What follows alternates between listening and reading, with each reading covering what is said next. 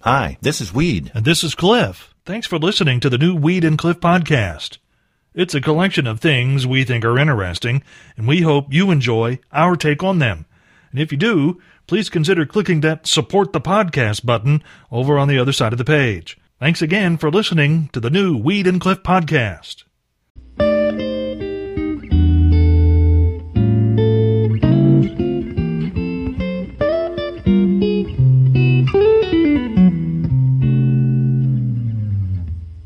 These two guys in Mississippi tried a new twist on a counterfeiting scheme. Normally, that involves the printing of fake money, usually with a state of the art printer, some paper that looks as close to the real thing as you can actually get, and hours and hours of computer work to fabricate bills of small denomination so as to not attract much attention when you actually go out to spend them.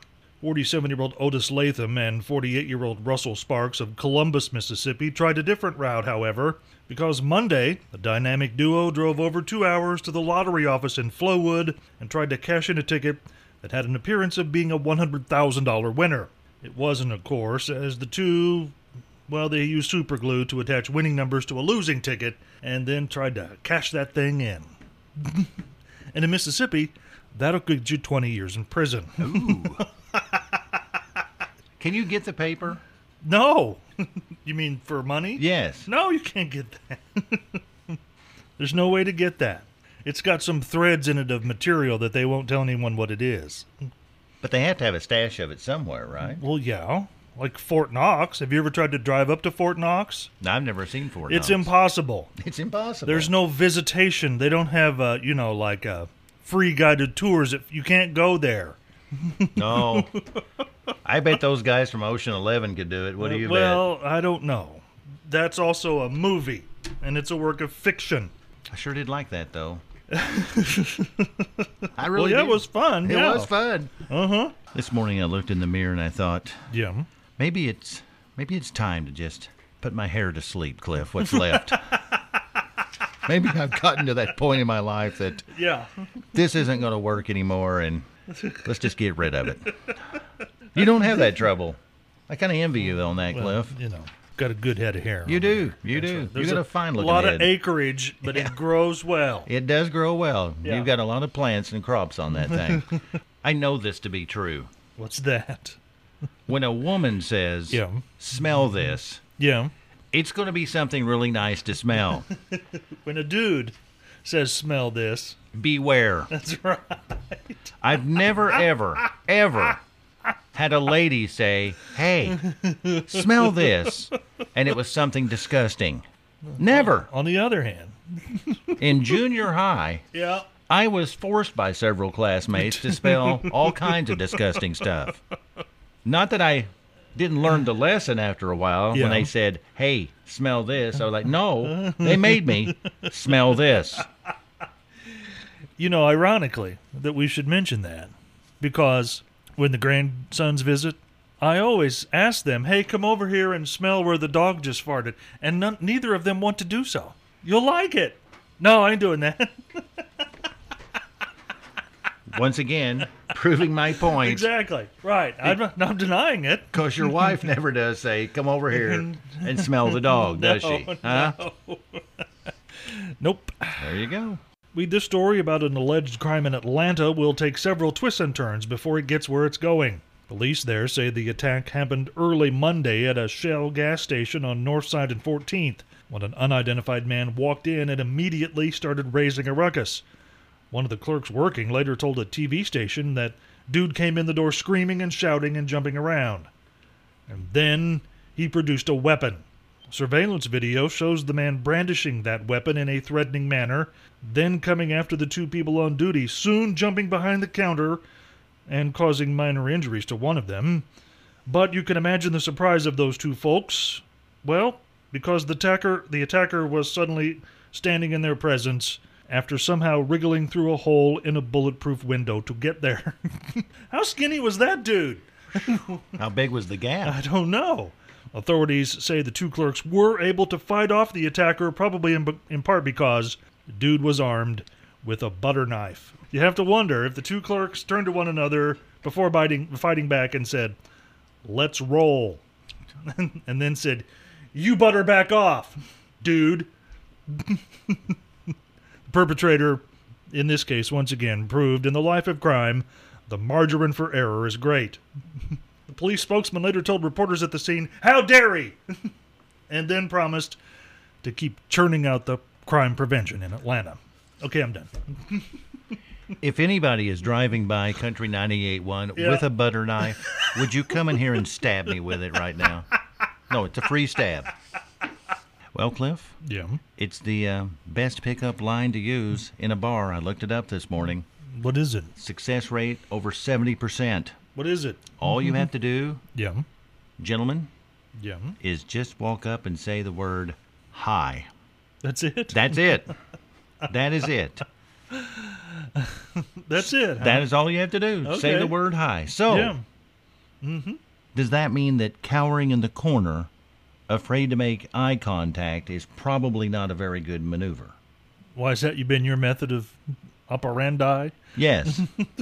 Yeah, that's not going to work at all. I've called it. I even got a name for it. What do you Cliff. call, what do you call the cowering in the corner, afraid to make eye contact method of picking up women? I call it romance weed style.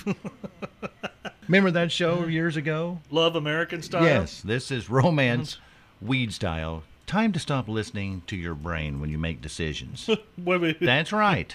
isn't the brain supposed to be the most uh, objective and logical source when it comes to decision making processes? You would think so. Okay. I thought so until I read this. Okay. So stop listening to your brain and start trusting a body part that's much lower on your body.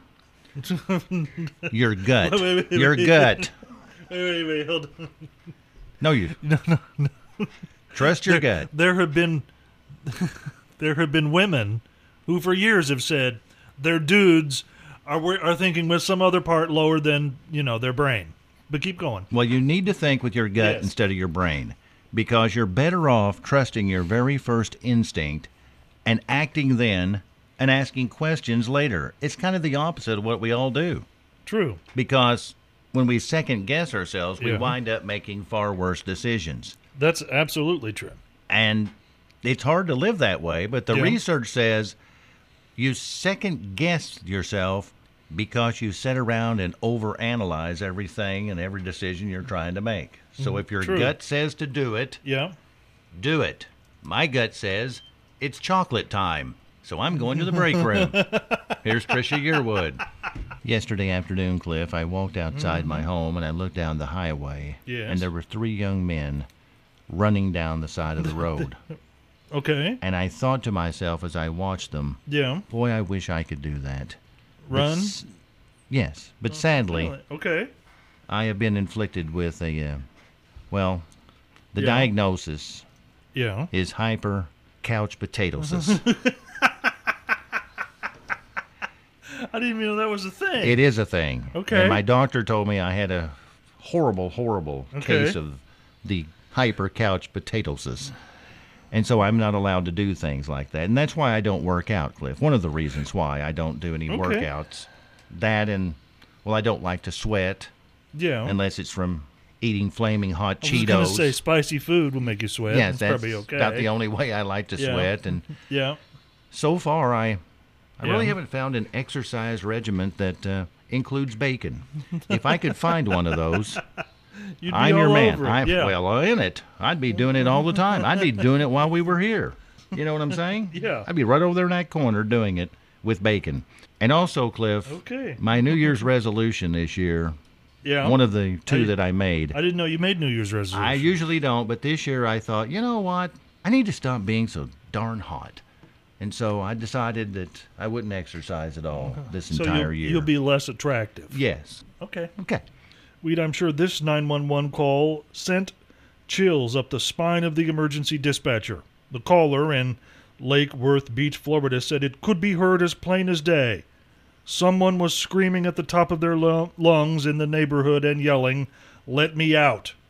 It sounded like a kidnapping in progress. And soon enough, there were four sheriff deputies in that neighborhood, and they ended up talking to a guy who appeared to be working on his car in the driveway about what that neighbor had heard.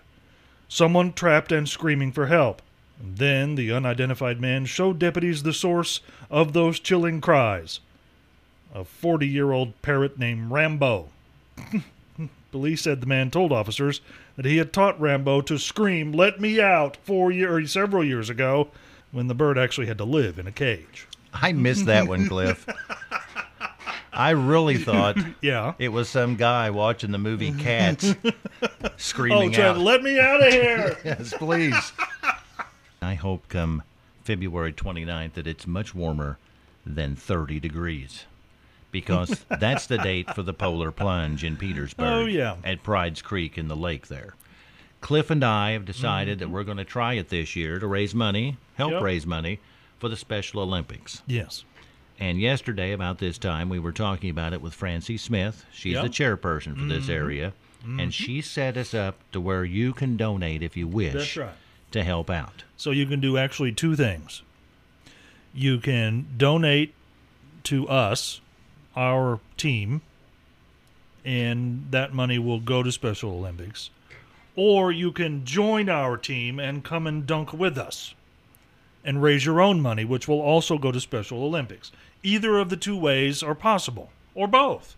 How do you get to that Well, to find out how to donate? Ironic that you would mention that because I have just posted a link on our Facebook page, Weed and Cliff in the Morning. It's pinned right to the top of the page, so it will stay there all day. Um, well, a week anyway. Um, and you just click the link. It takes you to our uh, the site that they've created for us for our team, the Jocksicles. yes, don't look for Weed and Cliff. Yeah, look. Yeah, it'll be once you get if you see Jocksicles, you'll know you're in the right place. Now Yes. our our little picture is there too. You know that one of us with the No, yeah. goofy looking faces. But uh, we've already got money. People are already donating money to get us in the water. And the plan is Yeah. if you look on that page, you'll see that we have an absurd, ridiculous goal set. Yes. Because if we reach that goal, we're actually going to go all the way under in this freezing cold Well, lake. I didn't say that. You know, You did. Well, we're going to do it if we reach the goal, but it's so absurd we're not too worried You about know, it. you know, what are you going to do if we actually get to that goal? Don't worry about it. We're not going to get there. but the more we can collect Yeah. in contributions for the Special Olympics, Yeah. the deeper Cliff and I will go That's correct. in the water. Yes. So if we get, you know, like a hundred bucks, we'll stick a foot in. We're, we're going to get into the ankles. yes. So Just thou- one ankle. Just one. Yes. So 200 about 200 bucks. Two Bo- feet. Both ankles. Yes. We're going to have a little chart we're going to come up with of a human body drawn out on a piece of cardboard. And as money gets donated, we're going to fill that in with icy blue paint. so you'll know How deep we're going to go. Oh, Ooh, that's like little poetry there. Well, you know, sometimes. So you'll know. How deep we go.